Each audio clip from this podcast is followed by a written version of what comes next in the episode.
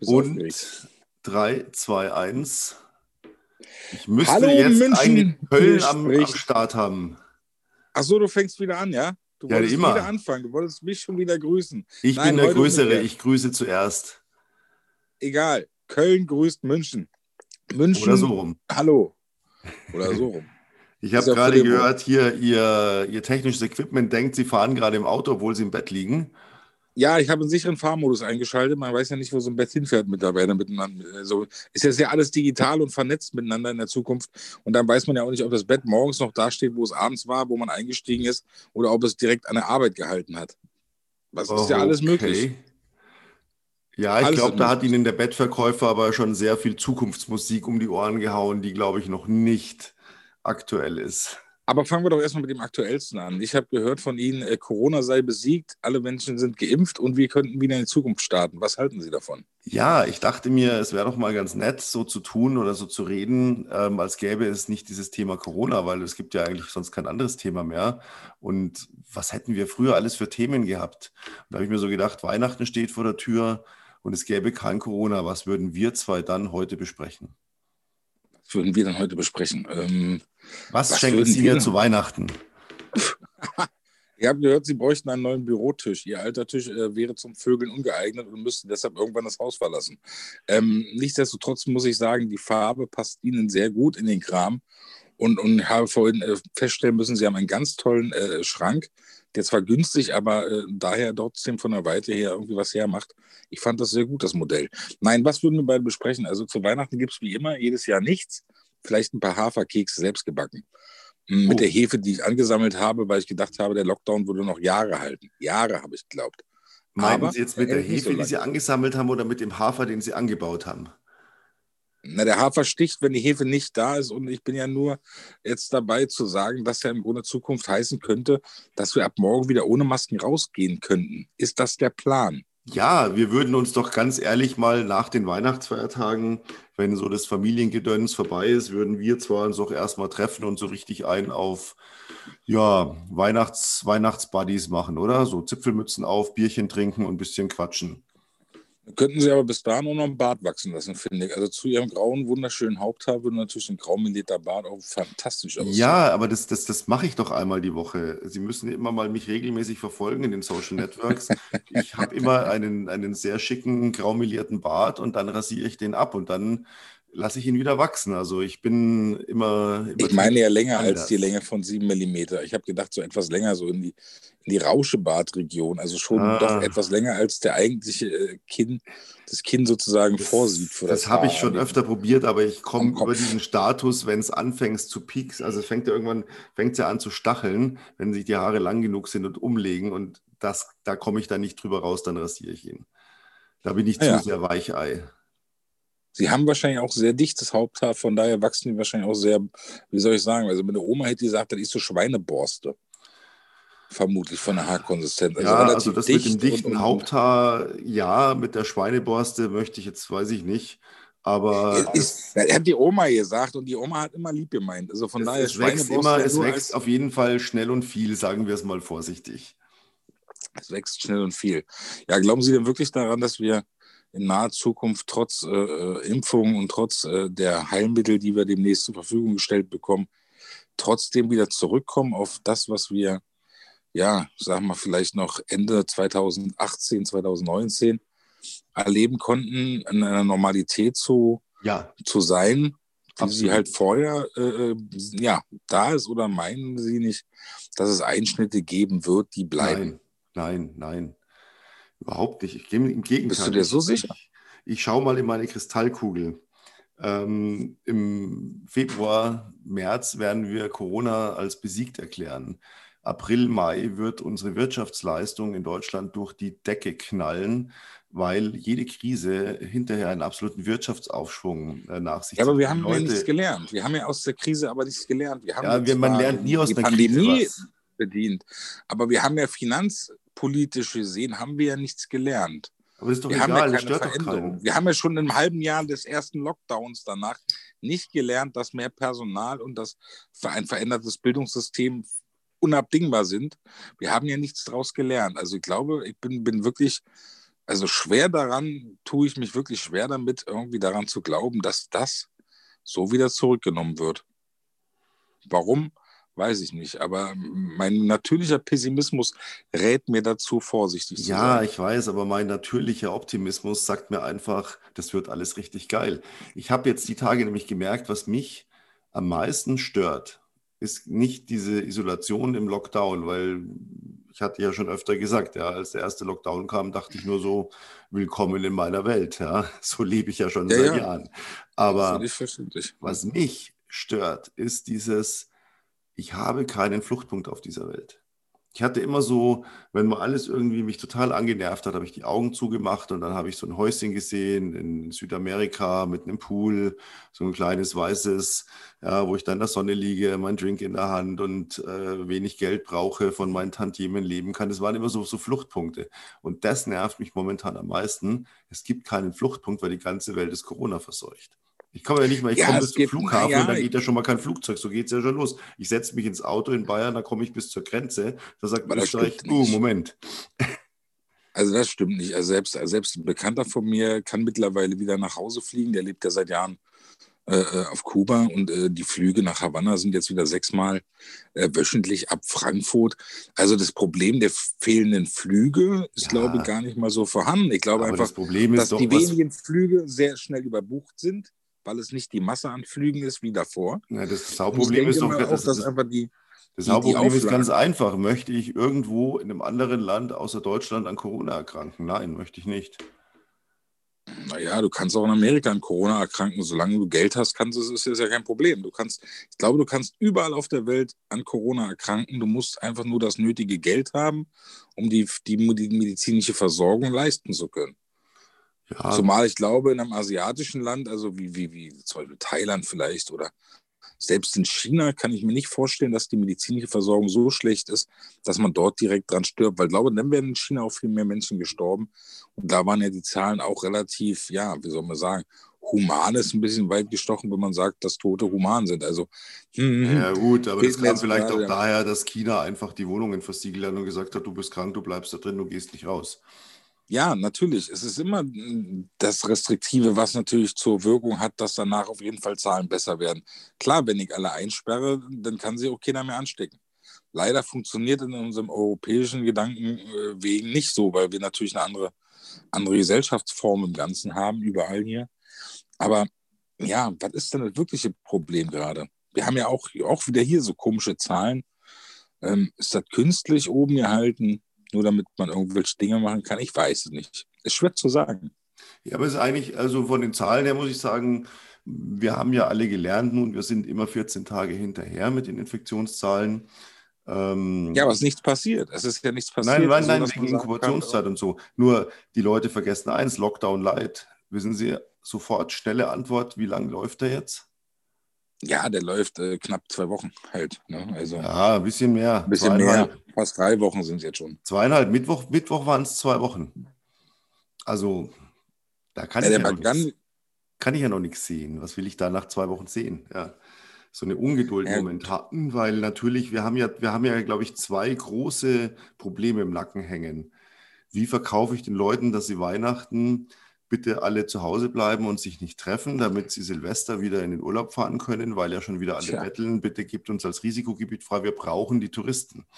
Ja, also tja, ja. und wenn wir die Ja, ja, Silvesterfeier das ist- verbieten, schlagen uns die einen. Wenn wir Weihnachten verbieten, schlagen uns die anderen. Oh Gott, was machen wir? Das ist doch momentan die Situation der Politiker. Und dazu kommt Herr Söder, der natürlich sagt, ja, so wie Donald Trump sagt, der Impfstoff kam leider zwei Wochen zu spät, sonst hätte er die Wahl haushoch gewonnen. Und Söder sagt, verdammter Mist, äh, der Impfstoff kam drei Monate zu früh. Jetzt interessiert sich keiner mehr für mich als Kanzlerkandidat. Äh, wie Ja, Das ist, das ist Blöd gelaufen, ne? absolut richtige Einschätzung. Wie gesagt, ich habe ja auch vermutet, dass man es wirklich versucht, künstlich bis September halt zu führen, damit uns die Bundesregierung sagen könnte, wir machen jetzt eine komplette Briefwahl draus und dann machen wir halt irgendwie bunte andere Briefe dabei. Was auch immer da passieren würde, keine Ahnung, aber Sie haben natürlich komplett recht.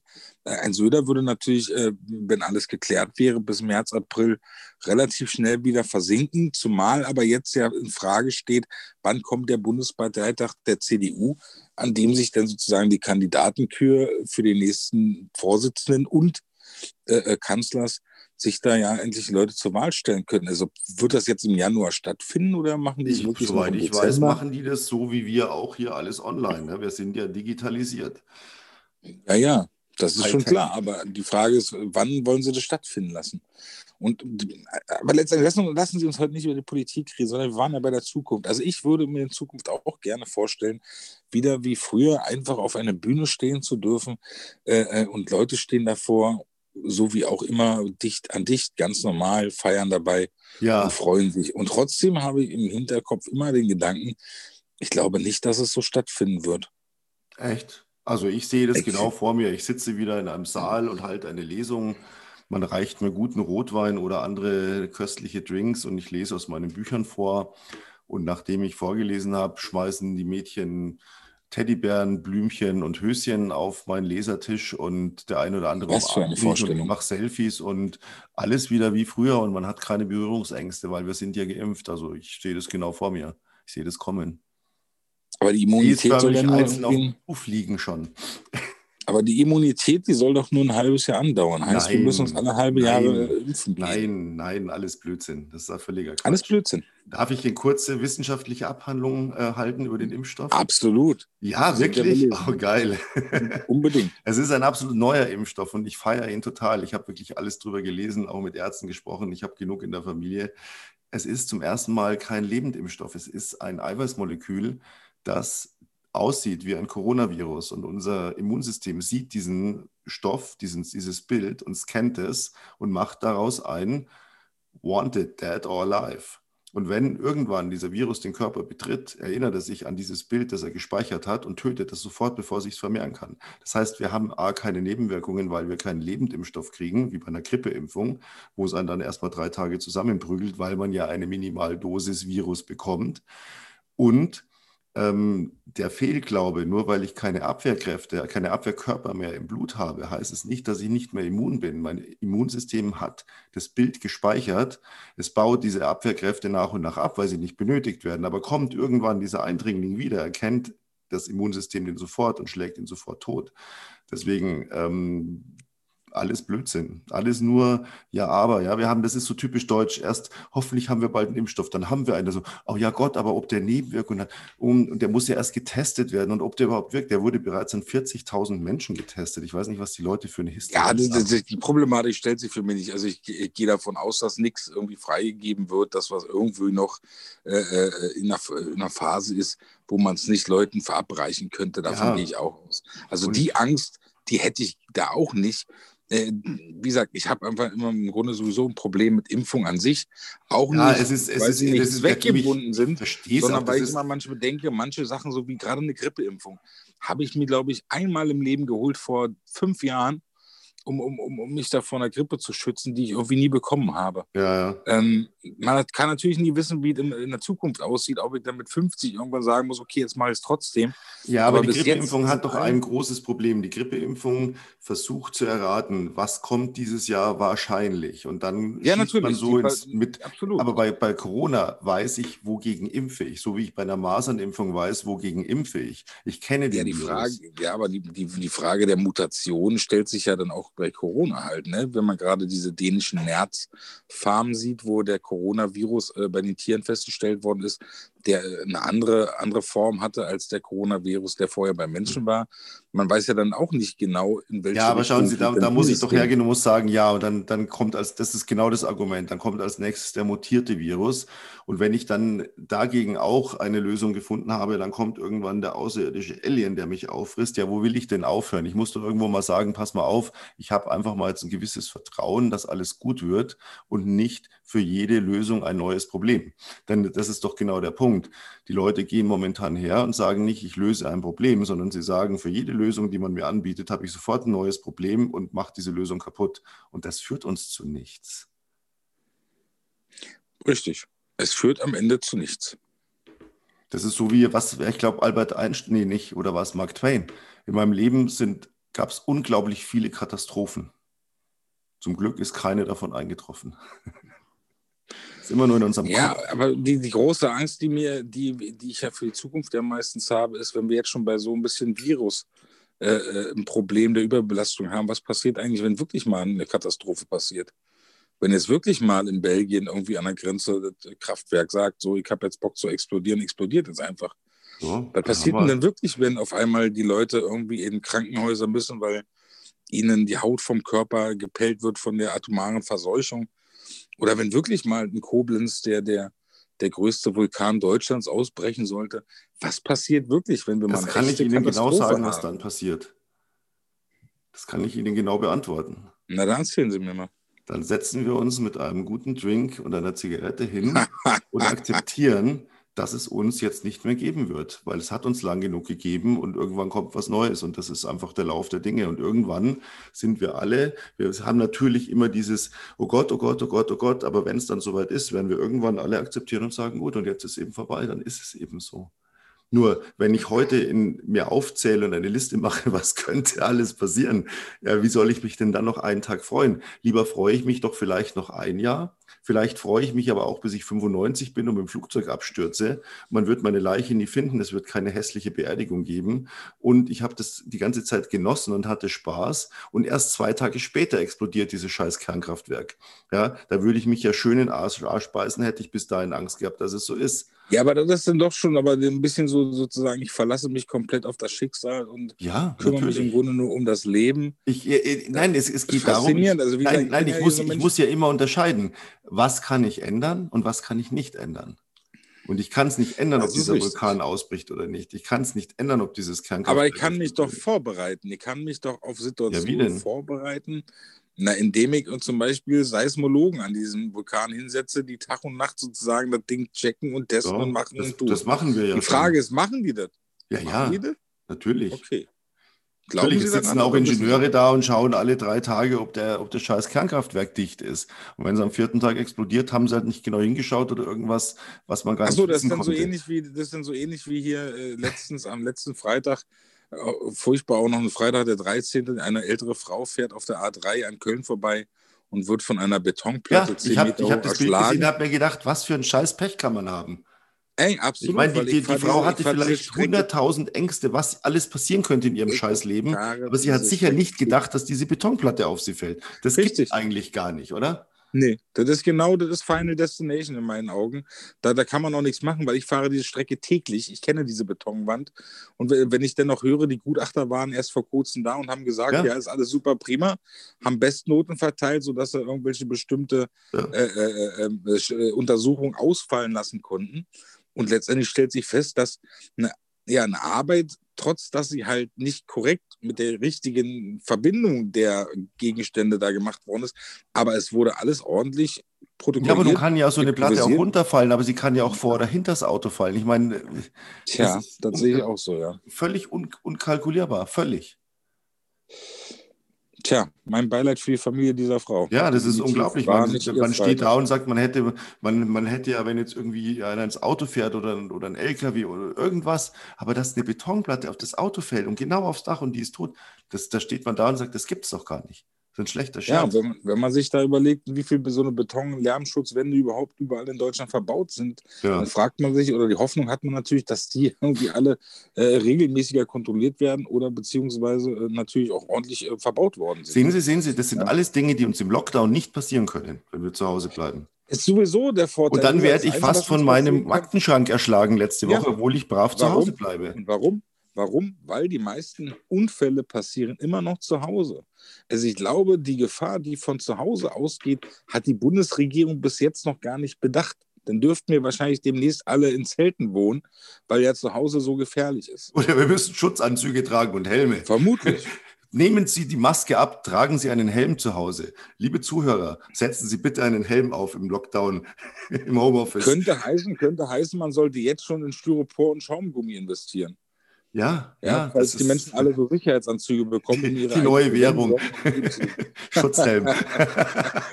Schutzhelme sind leider ausverkauft. Nach dem Brunch Buddy Podcast sind alle Schutzhelme sofort ausverkauft am Montag. also hier nochmal ein kleiner Börsentipp am Rande. Investieren Sie in Schaumstoff und Gummimaterial. Ja, und Firmen, die Schutzhelme herstellen. Motorradhelm geht notfalls auch.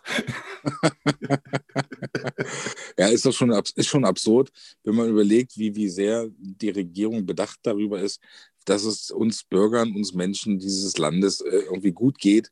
Und letztendlich lassen sie trotzdem zu, dass wir tagtäglich ins Auto steigen könnten. da, da, muss ich jetzt noch wir, eine kleine wir, Anekdote erzählen zu dem Homeoffice. Ja, meine Mutter, 84 Jahre alt, ähm, die trägt halt ihre Maske, wenn sie draußen ist und die geht auch mit ihrer Freundin einkaufen zusammen und ist also sehr rüstig und sehr umtriebig.